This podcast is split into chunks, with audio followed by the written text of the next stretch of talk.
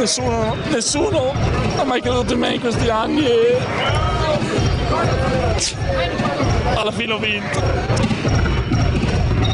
Backdoor Podcast, tutto quello che c'è dietro al basket solo su basketissimo.com. Amici di Backdoor Podcast, benvenuti, questa è la nuova puntata del programma. Come sempre siamo online il mercoledì alle ore 13 su www.basketissimo.com per raccontarvi ovviamente una nuova storia di pallacanestro. Questa settimana avete indovinato ovviamente, come al solito, nel nostro solito gioco del martedì di Indovina l'ospite, avete vinto la birra al Mind the Gap. Siete stati molto bravi. Il Mind the Gap, che come vi abbiamo detto tramite le nostre pagine social, è rimasto aperto per quanto riguarda le NBA Finals, purtroppo per noi sono già finite. Sono durate meno di quello che avremmo tutti sperato, però le aperture straordinarie di gara 3 e gara 4 sono state decisamente di successo, ovviamente assieme a gara 5, nonostante la serata diciamo infrasettimanale, quindi gli irriducibili si sono radunati, noi compresi, alcuni in una situazione al Mind the Gap per vedere live la partita, perché come vi ricordo al Mind the Gap in via Curtatone 5 a Milano si beve, si mangia e si respira pallacanestro. Tutte le partite sono disponibili sui monitor di Teo e della sua crew al locale, gustandovi una birra, la specialità di Sam del lunedì, oppure un qualsiasi hamburger e cibo di ogni tipo. Potete guardare gli ultimi scampoli di quello che rimane della stagione, in particolare il campionato italiano, le finali tra Trento e Venezia, e aspettare che il basket torni d'attualità in qualche modo e torni a far parlare di sé, magari con la nazionale. Mind the Gap, via Cortatone 5, è il locale del basket, quindi andateci, e andateci soprattutto anche perché non solo per il basket, ma per assaporarvi una buona birra, magari giocare a freccette il lunedì o a sobote o lunedì, o vari passatempi che Teo e i suoi vi possono proporre. Torniamo a parlare di pallacanestro e introduciamo quello che è l'ospite della settimana, ovvero Andrea Bassani, media e social manager di EuroLeague. Abbiamo già avuto all'inizio della stagione per farci spiegare un pochino com'era la nuova struttura dell'Eurolega, com'era la nuova struttura dell'Eurocup, e ora ovviamente l'abbiamo richiamato per analizzare com'è stata la prima Eurolega, com'è stata la prima Eurocup nel nuovo formato, magari tirando le somme, tirando una riga, cose andate bene, cose magari andate meno bene, qualcosa si può migliorare. Sicuramente le Final Four, che poi hanno incoronato Gigi Datome come campione assieme al suo Fenerbahce, sono state qualcosa di veramente importante. Ce lo faremo raccontare dalla sua voce, e ora rompiamo gli indugi e diamo il benvenuto a Andrea Bassani. Grazie Simone, saluti a tutti. Sulla vecchia non c'è il minimo dubbio, sulla conoscenza adesso ci lavoriamo. No, ci lavoriamo bene, e vecchia dal punto di vista backdoor, non mi permetterei mai, ci mancherebbe. Scherzi a parte, ovviamente parliamo di EuroLeague, parliamo di la stagione 0 che è arrivata al termine, e ti chiedo magari prima epidermicamente come valuti, come è andata secondo te questa stagione, che era un tuffo nel vuoto per tutti, per voi, per i team, per i giocatori, per tutti. Ma se mi permetti una piccolissima correzione, che ci siano stati cambi, sì, che siano stati cambi importantissimi, sì, che si sia passati da evoluzione a rivoluzione, come ci piace dire, è vero. Salto nel vuoto, nel buio, credo di no, perché come tutti i cambi in precedenza che hanno caratterizzato un po' l'evolversi di Eurolega negli ultimi 17 anni, cambi di numero di squadra, cambi di formato, cambi di tipologia di licenza o criteri di qualificazione, questo era stato più che studiato, era stato più che dibattuto. Ovviamente l'ingresso dei nuovi soci di IMG aveva contribuito alla profondità del dibattito e alla visione futuro. Il fatto di essere state solo 16 squadre invece di 24 ovviamente sposava il grande concetto less, in questo caso le squadre, is more, in questo caso la qualità ma anche la quantità, ed è stato premiatissimo. Mi chiedi un giudizio sulla stagione, mi viene da dire senza mezzi termini, senza falsa modestia, eccellente. Da un punto di vista agonistico, sportivo, di squadre, abbiamo assistito a delle partite straordinarie, a delle partite incerte in maniera straordinaria. Sono stati battuti tutti i record, polverizzati tutti i record di partite con meno di 3, 5, 10 punti di scarto tra una squadra e l'altra. Le prime 10 giornate corrispondenti alla vecchia regular season, prima del cambio formato ovviamente al round robin, sono state un trionfo di incertezze e di belle partite. Lo sviluppo poi fino alla fine della 30ª giornata, che ricordo avere 30 giornate garantite, dà la certezza ai broadcaster e agli sponsor di avere una stagione che si può programmare, che si può definire, che si può vendere da tutti i punti di vista, e che si può pianificare da luglio fino alla fine del round robin, quando poi sono iniziati i playoff, che non tradiscono mai, tantomeno tradisce mai la Final Four, che ancora una volta è stata eccellente e sul filo del più che dell'incertezza, del dramma sportivo. Se penso ancora una volta alla semifinale CSKA Olympiacos, è quasi un libro che vai un vecchio libro che vai ad aprire e dici: vediamo quando si mette Spanulis a far canestro, quando si mette l'Olympiacos a fare l'ennesimo miracolo.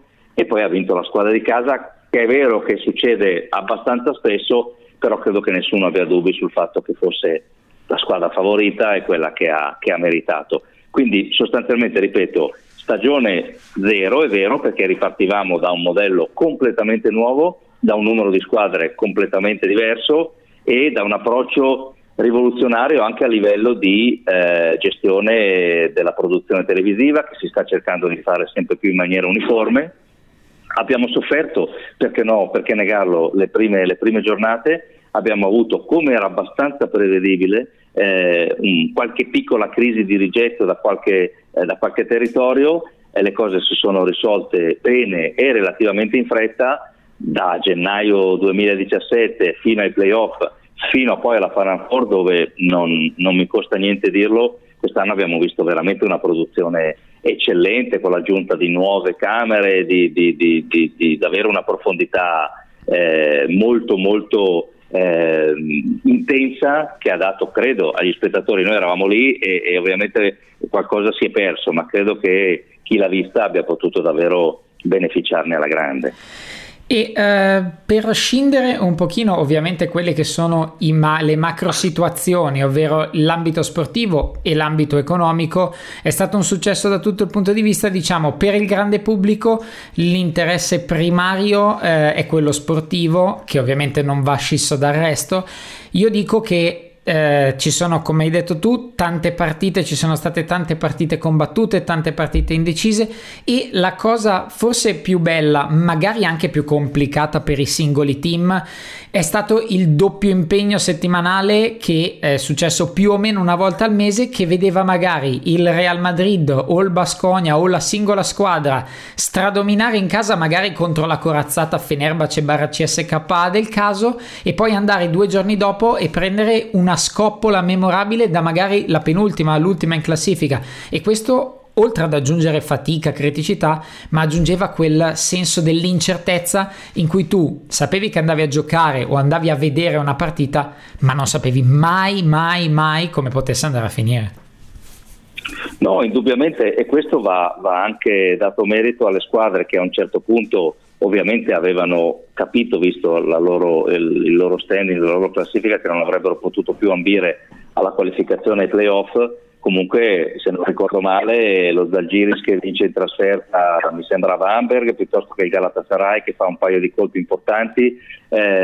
Questo, ripeto, rafforza l'idea del nuovo formato, rafforza il concetto che per fortuna noi non abbiamo mai nemmeno sfiorato, che tutti vanno in campo per vincere e null'altro. Credo che hai detto bene tu, sicuramente l'impegno e le 5 doppie settimane che abbiamo vissuto nell'arco dell'anno, tutti i mesi, con l'eccezione di febbraio, perché c'era la pausa delle coppe, ha dato una nuova dimensione, ha dato una dimensione, se vogliamo, quasi NBA con le squadre che vanno in trasferta, che tornano, che giocano, oltretutto con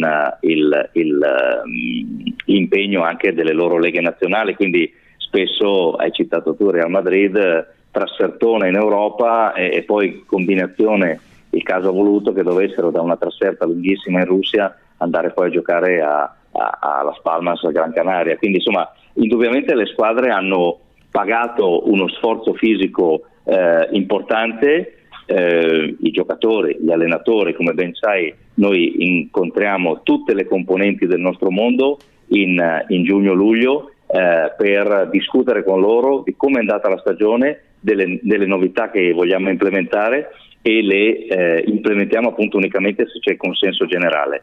Le squadre alla fine erano contente del nuovo formato perché lo avevano approvato loro dopo che noi l'avevamo proposto, comprese le doppie settimane ovviamente. Qualcuno ha sofferto più di altri situazioni di infortuni. Certo, la stagione del Barcellona probabilmente è stata maledetta dal giorno 1, a prescindere dalle doppie settimane, e chissà mai che alcune decisioni del club catalano dipendano sicuramente dai risultati e non dalle doppie settimane, perché le doppie settimane le hanno fatte tutti e non tutti hanno avuto quegli infortuni o hanno deciso di cambiare allenatore. Quindi sicuramente tante partite, ripeto, 30 garantite sono tante, ma abbiamo già spiegato perché. L'idea era aumentare il numero delle grandi sfide, portare tutte le squadre su tutti i campi. Questo è stato fatto e questo mi porta ai numeri di questa stagione zero, che però ha dato dei feedback straordinari da un punto di vista di pubblico. Parliamo di 15% di aumento nei palazzetti, pubblico TV 32% sulle dirette, pubblico online sia EuroLeague TV che altre, il sito, che altre iniziative nostre, il canale YouTube eccetera, con oltre il 150% di aumento. E last but not least, sulle revenue derivanti dalla vendita dei diritti televisivi, abbiamo avuto all'inizio della stagione, proprio grazie alla vendita favorita dal nuovo formato, degli incrementi clamorosi che vanno dal 150 fino al 400% in alcuni mercati, perché abbiamo potuto vendere i diritti televisivi in maniera davvero importante. Scusami, ho fatto confusione io con le percentuali, voglio correggermi. Sì. 150% fino al 400% è l'aumento degli user sui social media. Uh-huh. Parlo di 3-4 volte invece in più rispetto agli aumenti delle consideration economiche, chiamiamole così, rispetto ai diritti televisivi. E proprio visto che tu ti occupi di media e il tuo lavoro ovviamente è focalizzato su quello, ti chiedo quanto, hai parlato di social network, di tanti utenti in più, quanto vi aiuta, quanto vi agevola nel divulgare il vostro prodotto, che comunque è a tiratura totale sotto tutti i punti di vista, va anche in TV, ma quanto vi aiuta a divulgare il vostro verbo i social network, YouTube, avere la possibilità di avere dei piccoli video, soprattutto con il fatto che avete prodotto voi sostanzialmente tutto e che quindi potete decidere che contenuti far passare, quando, dove, come. Certo. E con un social network che è un mezzo ogni tanto magari abusato, ma sicuramente potentissimo per raggiungere un quantitativo di persone incredibile. Guarda, proprio la cifra su cui mi sono sbagliato, quell'indice fra il 150 e il 400% di improvement, di increase nell'engagement dei social media, credo che risponda da solo alla tua domanda. Cioè, per noi oramai, come per tutti, devo dire, è una tendenza ovviamente comune, non solo agli eventi sportivi, ma alle notizie, ai concerti, alla cultura, qualsiasi cosa venga distribuita in maniera diversa dalla linear television, acquista una potenza e ha sostanzialmente mette il turbo, diciamola così, per una distribuzione e una penetrazione davvero straordinaria. Ripeto, noi abbiamo raggiunto delle cifre importantissime, abbiamo sviluppato un buon sito, buonissime campagne media, la nostra attenzione non solo su EuroLeague TV con le dirette, ma su tutti i contenuti di EuroLeague TV e di EuroLeague.net, che ci permette, come accennavi giustamente tu, di avere una copertura totale, e dovunque non arrivi la diretta, gli approfondimenti, le interviste, riusciamo a produrre talmente tanti pezzi, tante clip video, che siano interviste, che siano post partita, che siano preparazione alla partita, che sia presentazione dei giocatori, che siano storie. Ovviamente vogliamo basare tanto del nostro racconto pre-partita sulle storie, sulle sfide, sulle rivalità, storie interessanti anche fuori dal rettangolo di gioco, e credo che questo sia di grande soddisfazione, o almeno il feedback che riceviamo dagli addetti ai lavori e dai fans, che sono il nostro cliente numero uno e lo resteranno per sempre, sono davvero buoni. E io, che ho avuto la possibilità di vedere con mano, lavorando appunto in questa organizzazione per quanto riguarda Milano, ho potuto apprezzare quanto è meticolosa, quanto è particolare, capillare e soprattutto organizzata la copertura di un evento. E qui magari ci puoi spiegare anche tu quanto non si abbia idea della mole di persone, attrezzature, organizzazione che c'è dietro alla copertura di una singola partita. Immaginiamoci di un'intera competizione che vede partite in contemporanea dislocate su tutta Europa e anche, come dicevi tu, in Russia, quindi anche geograficamente abbastanza complicate, quasi in stile NBA per quanto riguarda le distanze. C'è tanta preparazione e tantissimo lavoro dietro. Sì, indubbiamente, e quest'anno, oltre a essere stato l'anno zero dal punto di vista della formula, accennavo nell'introduzione che è stato anche l'anno zero dell'inizio della centralizzazione delle produzioni. Quello che hai potuto toccare tu con mano a Milano ne è proprio un esempio, cioè esattamente sulla falsariga del tennis, delle MotoGP, della Formula 1, del golf. Fra l'altro tennis e golf sono proprio gestite a livello mondiale dai nostri nuovi partner di IMG, anche se con la grande differenza che la Formula 1 gestisce un evento per weekend e non tutti i weekend, le moto uguali, il tennis un grande torneo ATP e non tutti i weekend, il golf uguale. Noi abbiamo con 16 squadre 8 partite che si disputano praticamente in contemporanea tra giovedì e venerdì, almeno 4 e 4, e quindi ovviamente non si può avere la formula ideale dello stesso regista, lo stesso produttore, gli stessi cameraman, gli stessi tecnici, gli stessi mixer video, eccetera eccetera, che invece è un sistema applicato e replicabile su eventi che sono unici in ciascun weekend.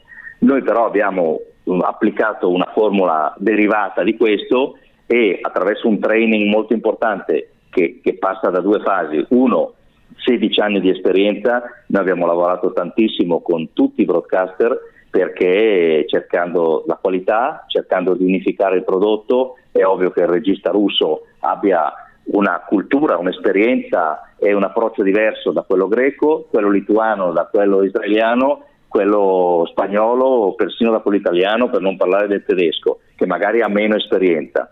Abbiamo lavorato tantissimo, siamo arrivati alla costituzione di un broadcasting manual davvero completo ed esigente. Quest'anno questo è stato unito e incastrato nel meccanismo di produzione centralizzata che metteva in campo IMG. Quindi, per esempio, abbiamo iniziato dai territori italiani e tedeschi per avere i mezzi mandati centralmente dalla gestione londinese.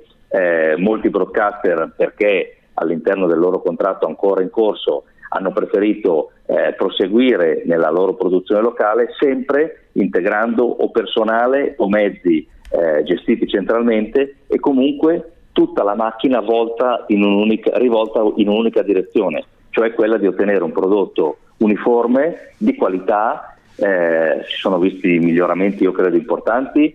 nel live e anche nel pre-partita, ripeto, con le grafiche, con musica, con una nuova introduzione, con il racconto delle storie, con nuove statistiche, con nuove grafiche. Credo che, ancora una volta, ammettendo un po' le difficoltà iniziali, perché i primi mesi abbiamo sofferto del nuovo impatto, non poteva essere tutto senza dolore, dopo le cose si sono aggiustate e credo è stato distribuito a livello mondiale un prodotto molto molto elevato.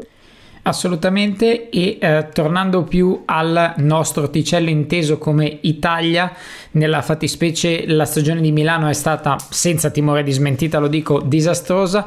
Ultimo posto, Milano rimane una delle, brutto da dire, diciamo delle facenti parte delle prossime EuroLeague.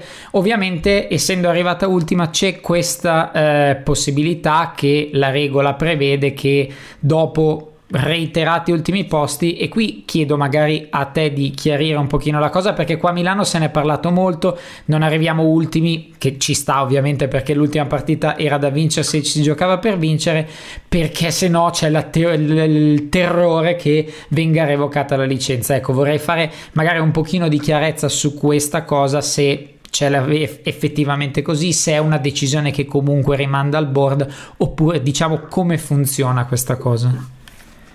Sì, allora, tutte e due le cose che hai detto. Allora, le regole sono queste: chi arriva ultimo in tre stagioni consecutive potrebbe perdere la licenza pluriennale. Se si verificasse un caso così, è comunque l'ultima parola, è, diciamo, è un candidato a perderlo, non è automatico, indubbiamente la decisione è del board con questo dato negativo nel caso sotto mano.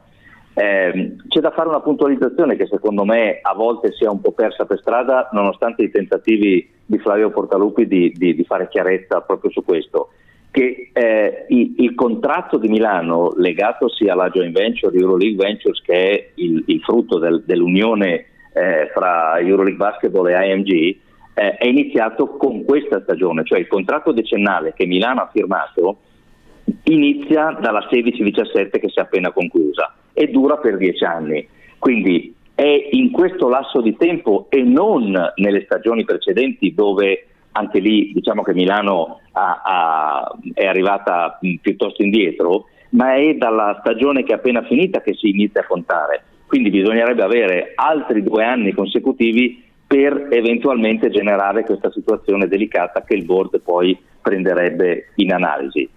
Detto questo, comunque Milano resta un progetto e una realtà fondamentale per l'Eurolega, in quanto rappresentanza ad altissimo livello, purtroppo non sempre accoppiata ai risultati, della pallacanestro italiana. La città, il mercato, il marchio sono per noi assolutamente imprescindibili in campo e fuori. Si possono avere stagioni negative in campo. Milano sta avendo stagioni straordinarie a livello di vendita biglietti, è la squadra che ha avuto negli anni scorsi la percentuale di maggior incremento per quanto riguarda il riempimento del palazzetto, quindi non sempre, e lo diciamo dall'anno 1, dall'estate del 2000, squadra che vince, squadra che vende. Ogni tanto succede squadra che perde, squadra che riempie il palazzo. Però non è che si autogeneri questa situazione, c'è stato tutto un lavoro della società, una partecipazione totale dedicata al nostro ticketing program, vari workshop durante la stagione, e per esempio Milano per anni è stata leader su questo fronte. Ovviamente i tifosi di Milano vorrebbero anche qualche vittoria in più, questo non credo sia un segreto. Arriveranno. Gli sforzi credo fatti e che hanno pagato già fuori dal campo adesso saranno rifatti e pagheranno anche in campo. È stata una stagione durissima per tutti, almeno Milano ha, così come il Maccabi, un'altra delle grandi, se vogliamo, delusioni un po' continuate purtroppo per loro delle ultime stagioni, almeno non è uscita di scena dopo solo 10 partite di regular season, 5 solo in casa, proprio perché la nuova formula ha consentito alla società, alla squadra, ai loro tifosi, ai loro sponsor, in ultima analisi alle loro televisioni, di avere una stagione piena. È stata deludente a livello sportivo? Sì, sono convinto che si rifaranno in fretta. E a tal proposito, già la tua parola consecutiva ha chiarito molte cose, perché anche qui il concetto era non perfettamente chiaro e tu l'hai chiarito, ed era anche uno degli obiettivi. Oltretutto hai anche già accennato la cosa in cui tutte le squadre, tutti sono partecipi di ogni decisione, hanno controfirmato, diciamo simbolicamente ma non poi tanto, il format, tutto quello che ne consegue dalla A alla Z. Nonostante questo ci sono state delle lamentele, non ultime alcuni sfoghi di un paio di giocatori su Twitter dopo le Final Four, comunque anche paradossalmente da chi ha vinto. Ci sono stati degli sfoghi un po' sul format, un po' sul numero di partite, eccetera eccetera, lo sforzo fisico e così. Però ovviamente voi dalla vostra parte siete forti di una trasparenza, di dire noi vi abbiamo fatto la proposta, voi avete accettato, avete le vostre revenues eccetera eccetera.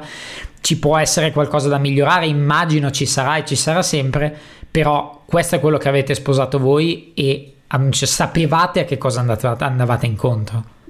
Sì, hai detto bene tu, come accennavo all'inizio, nella serie dei nostri incontri pre-stagione che si apriranno proprio settimana prossima a Barcellona, noi incontriamo i capitani o comunque il rappresentante dei giocatori disponibile in quel momento, ma l'idea di avere il giocatore più rappresentativo. Incontriamo gli allenatori, incontriamo il marketing manager, incontriamo i media manager e ovviamente general manager e presidenti in assemblea, e questo sarà il 6 luglio prossimo. Tutti sono al corrente di tutto, tutti possono e devono dire la loro, che verrà presa in amplissima considerazione. Ti faccio un esempio: 2 stagioni fa più di un allenatore, e parliamo dei pezzi grossi, soprattutto Pablo Laso, David Blatt e altri, proprio su un tema televisivo vennero da me dicendo non vorremmo più, hanno detto non vogliamo, io ho tradotto non vorremmo più che le telecamere riprendano il time out per mandarli in onda in diretta, cosa che non succede nemmeno nell'NBA, e che noi invece ci vantavamo un po' di offrire al telespettatore. Perché? Un esempio che faceva proprio Pablo Laso: io nel time out spesso uso un linguaggio forte, spesso maltratto fra virgolette i miei giocatori, perdo un po' le staffe, perdo il controllo, e non voglio che poi il messaggio che passa in televisione, per esempio, lui diceva: io torno a casa e mio figlio mi dice papà, hai detto questo, questo e questo, come mai usi questo linguaggio?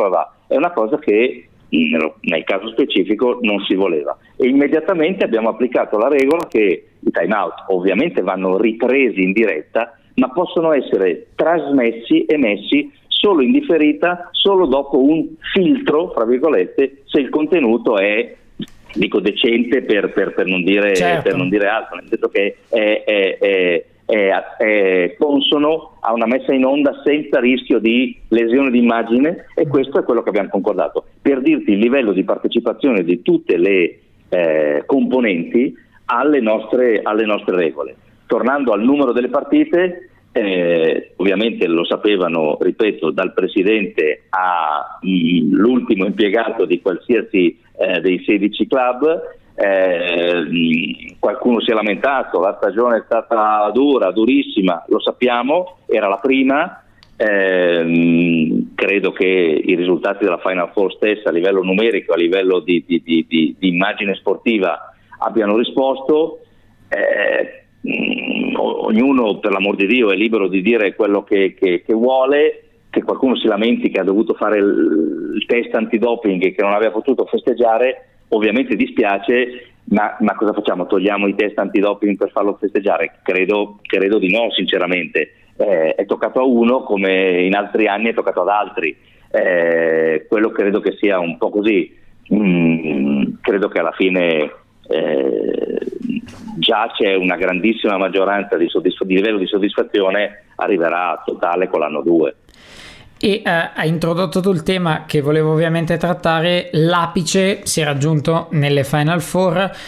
Dal punto di vista sportivo abbiamo assistito all'ennesima impresa dell'Olympiacos per parlare del campo e per parlare sostanzialmente dei soliti sospetti. L'hai detto tu, tra il serio e il faceto all'inizio, ci aspettiamo quando Spanulis comincerà a dominare il match, puntualmente arriva, quando il CSKA magari si farà rimontare un vantaggio proprio dall'Olympiacos. A livello sportivo le Final Four sono sempre un qualcosa di particolare, un qualcosa che va oltre, e magari anche se non tutte le partite sono state tirate fino all'ultimo secondo, le emozioni che ti dà una Final Four sono incalcolabili. E tu che eri ovviamente in loco, quale trasporto di tifo e anche soprattutto di giocatori addetti ai lavori hai potuto trovare? Ovviamente col Fenerbahce in casa era molto più semplice e tutto il resto, però c'è stato un grande dispiegamento di forze economiche che ha portato la Final Four a Istanbul per tutta una serie di motivi. Penso che possiate essere soddisfatti da tutto quello che ne è nato da quella competizione. Soddisfattissimi, assolutamente. Indubbiamente non è un segreto, la maggior parte dei nostri partner commerciali sono turchi, e quindi è stato un po' il trionfo di tutte le parti coinvolte disputare una Final Four che ha avuto un livello di sicurezza eccellente. E il fatto che non sia successo niente, per fortuna ovviamente, dimostra anche che era stato preparato quell'aspetto in maniera molto molto profonda. Io oramai ho visto 16 Final Four e una finale playoff, qualche prodezza l'ho vista, ho the best seat in the house perché mi siedo a un metro dai giocatori. Pur tuttavia, quando ho visto il signor Spanulis fare lo show delle semifinali, ancora era più che emozionante, come se fosse la prima volta anziché la terza o quarta come minimo, così come abbiamo visto le proteste del Maccabi quando vinse a Milano, o la tiratissima finale di Berlino 2009 fra Panathinaikos e CSKA, il CSKA che vince nel 2008 a Madrid. Insomma, ne abbiamo visti di tutti i colori, credo le emozioni fortissime.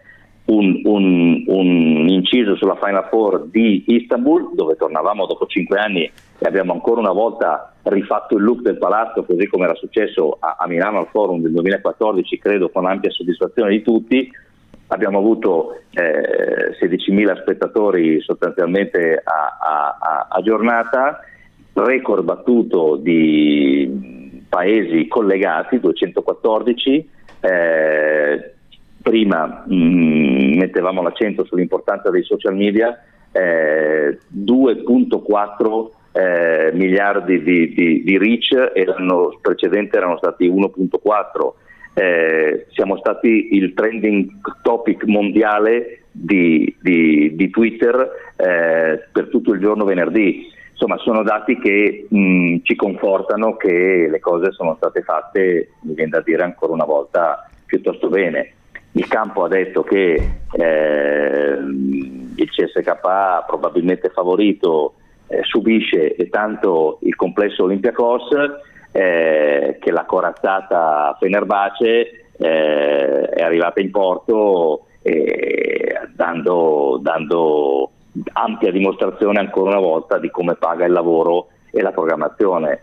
È arrivato Obradovic, poi è arrivato Gherardini, hanno fatto un anno senza risultati, un anno quarti, un anno secondi e poi primi. Insomma, credo che sia veramente un modello da seguire.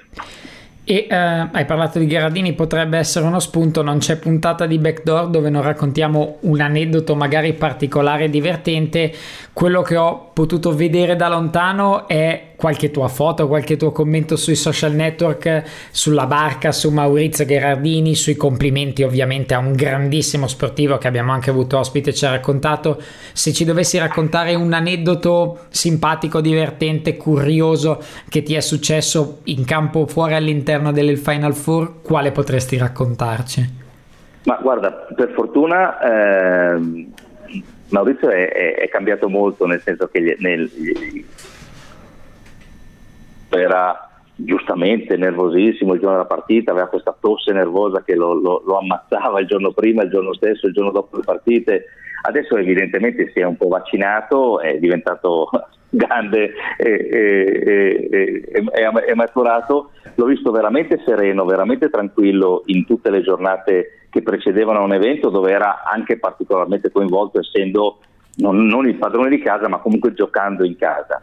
L'episodio della barca è molto carino perché siamo andati insieme a questa serata organizzata dalla federazione turca in un posto straordinario, un vecchio palazzo sulle rive del Bosforo rimesso a nuovo, quindi coniugando un'architettura davvero antica con una ristrutturazione tutta vetri, tutta ferro per questo posto dedicato ad eventi, e diciamo il giro in barca per arrivarci lì è stato molto divertente perché abbiamo parlato un po' di tutto. Io Maurizio ho la fortuna di conoscerlo dai primissimi anni '80, quando ancora era cassiere credo alla Cassa di Risparmio di Forlì, o comunque a una banca di Forlì, e cominciava ad appassionarsi da allenatore, scriveva per la rivista Clinic, collaborava con il camp dell'IDB, per la quale io ho lavorato tanti anni proprio alla ricerca dei giocatori americani NBA, di allenatori che venivano e che si subivano poi i clinic organizzati da lui,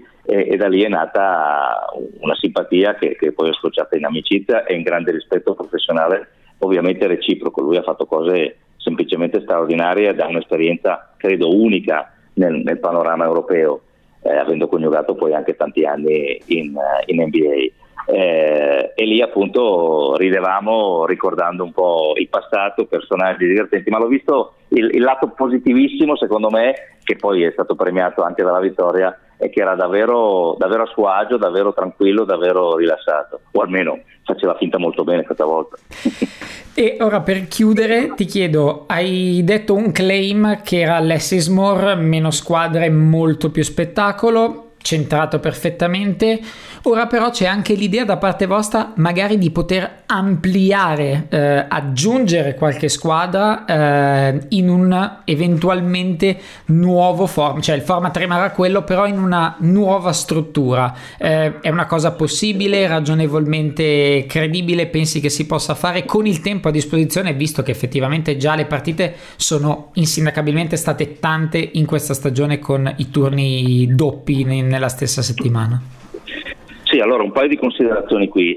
Una volta studiato, approvato e visto sul campo il format round robin, da quello Eurolega non tornerà più indietro. Detto questo, c'è un limite alla fattibilità che si scontra col calendario di quante squadre possono essere chiamate a giocare una competizione col formato round robin. La stagione 17-18 ovviamente partirà ancora con 16 squadre. Credo che per le future si possa davvero pensare che un'espansione, dico io, iniziale a 18 e poi vedendo come va e come sempre verificando le cose sul campo, eventualmente dopo altro periodo di riflessione e di analisi ancora di più è possibile, perché per dare spazio a mercati che attualmente non sono rappresentati, progetti che sono solidi e che si sono dimostrati validi nel corso degli anni e che vorremmo premiare. Quindi parlo di Francia, di Germania, chissà mai un giorno di UK. Dobbiamo stare molto attenti alle realtà che si formano e vogliamo premiarle. Quindi io credo che ci sarà nel corso del tempo un'espansione, sempre comunque tenendo presente che deve fare i conti con il round robin. Probabilmente ci sarà l'aumento di queste double weeks che hanno tanto fatto discutere, ma oramai a quel punto squadre, giocatori, allenatori ne saranno più che consci e più che abituati. Mi preme dire che anche Eurocup, che dopo diciamo la disputa un po' monca l'anno scorso con una stagione a 20 squadre, tornerà a 24, che è il suo numero naturale e che, come dicevamo, ed è stato annunciato nei giorni scorsi, IMG prende sotto la sua lente di ingrandimento. Sarà una piccola Eurolega dal punto di vista della centralizzazione dei diritti e un giorno delle produzioni, e quindi anche su Eurocup è stato fatto un investimento molto importante è stato fatto un esame e dando la giusta importanza a questa competizione che è la sorellina minore ma sta crescendo tanto e bene, e quindi contiamo anche su Eurocup di fare quello che è stato fatto in Eurolega. Io ti ringrazio, promossa per i voti Eurolega era abbastanza facile da fruitore, ovviamente tutto il pubblico è entusiasta e speriamo che effettivamente possa continuare questo spettacolo e magari ampliarsi, come giustamente tu dicevi, con ovviamente tutta la logica e l'intelligenza con cui Euroleague e IMG si muovono. Io ti ringrazio molto della tua spiegazione e del tuo racconto, ti auguro in bocca al lupo per il tuo futuro e mi fermo qui. Ti ringrazio, il mio futuro è legato a quanto abbiamo appena detto, cioè proprio per questa nuova attenzione di livello molto elevato che si vuole mettere su Eurocup, io sono stato chiamato dalla joint venture, cioè l'insieme di IMG e Eurolega ancora una volta, a coordinare la parte media e new media dei diritti della, diciamo, chiamiamola nuova Eurocup, anche se è nuova solo da questo punto di vista, proprio per credo far fruttare un'esperienza di 17 anni in Eurolega, che adesso ampiamente va con le sue gambe che sono forti e muscolose, e c'è da dare una mano alla partenza sugli stessi binari per Eurocup, e di quello mi occuperò la stagione prossima. È una grande notizia e vabbè, facile da dire, trend topic anche l'anno prossimo, anche per le finali di Eurocup, è già scritto. Grazie mille. Ci proveremo sicuramente. Grazie mille ancora Andrea, e in bocca al lupo per la tua, diciamo, nuova / vecchia avventura. Alla prossima. Grazie a te Simone, viva il lupo, non si dice più crepi perché il lupo è un animale straordinario e si sta estinguendo e non lo vogliamo perché ci è molto simpatico. Un saluto a tutti e grazie a te, sempre preciso e professionale come sempre. Grazie mille, ciao. A presto, ciao. Ringraziamo ancora Andrea Bassani che ci ha guidato all'interno di un viaggio che è durato in realtà un anno, è partito molto tempo prima per quanto riguarda i progetti, il lavoro e la costruzione dalla base che Euroleague ha fatto per far sì che questo diventi il campionato più bello al di fuori dell'NBA ovviamente, ma che volga ovviamente proprio all'NBA stessa, con una lega chiusa, della sicurezza economica, la sicurezza di un determinato numero di partite, di introiti sotto forma di contratti televisivi, spettatori eccetera, una formula ovviamente magari ancora da affinare, qualcosa da sistemare c'è, ma è stato un tuffo nel vuoto per tutti, in particolare per le squadre che magari avranno potuto capire come organizzarsi e come costruire anche il loro roster per essere competitivi in Europa utilizzando il budget a propria disposizione.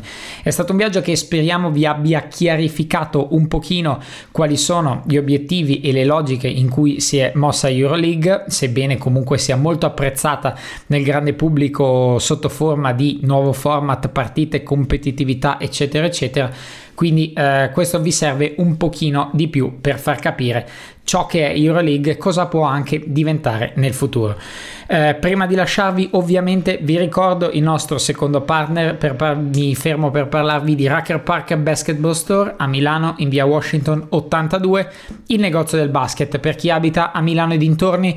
Ormai non ce ne sono più tantissimi e possiamo dire che Rucker Park si staglia dalla massa di negozi che trattano pallacanestro, facendolo con una passione e una dedizione particolare, un amore che vi condurrà all'interno di tutte le spiegazioni che vi serviranno per scegliere la scarpa. Io stesso sono andato a comprare le scarpe non poco più di una settimana fa e Guido mi ha illuminato su tutto quello che c'era da sapere e che poteva essere adatto per me, per il mio gioco scarso tra virgolette, ma che può essere adatto a voi e alle vostre esigenze, quindi sia dal punto di vista scarpe che dal punto di vista di qualsiasi tipo di abbigliamento voi necessitiate, Guido e Davide sono a vostra disposizione, da Rucker Park Basketball Store a Milano in via Washington 82. Andateci, se vi manda Backdoor ovviamente l'occhio di riguardo sarà automatico. Ora è davvero tutto per questa puntata, io vi ricordo di seguirci sulle nostre pagine social di Facebook, di Twitter, Backdoor_pod, di Instagram, Backdoor Podcast, scriverci a backdoorpodcast@gmail.com per ogni domanda, candidatura, consiglio, suggerimento che vogliate darci, ci trovate lì, ci trovate in tutti i social ovviamente. Se volete lasciare un commento su iTunes o su qualsiasi canale che raccolga podcast, per noi fa solo bene, perché alla fine è il vostro passaparola che permette di farci avere più successo possibile, sperando che il programma vi piaccia sempre di più ogni settimana. È davvero tutto, abbiamo salutato l'NBA, abbiamo salutato l'Eurolega con questa puntata. Arriverà il momento di salutare anche il campionato italiano ed entrare ufficialmente nell'estate del basket, ma noi aspettiamo e vi auguriamo ancora una buona settimana a tutti.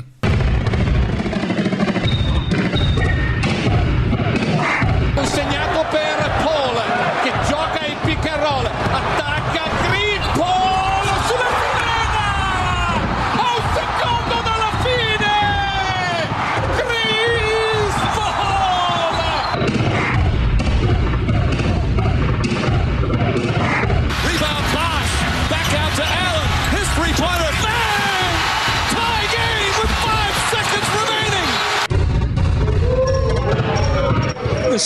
Nessuno ha mai creduto in me in questi anni e alla fine ho vinto. Backdoor Podcast, tutto quello che c'è dietro al basket solo su basketissimo.com.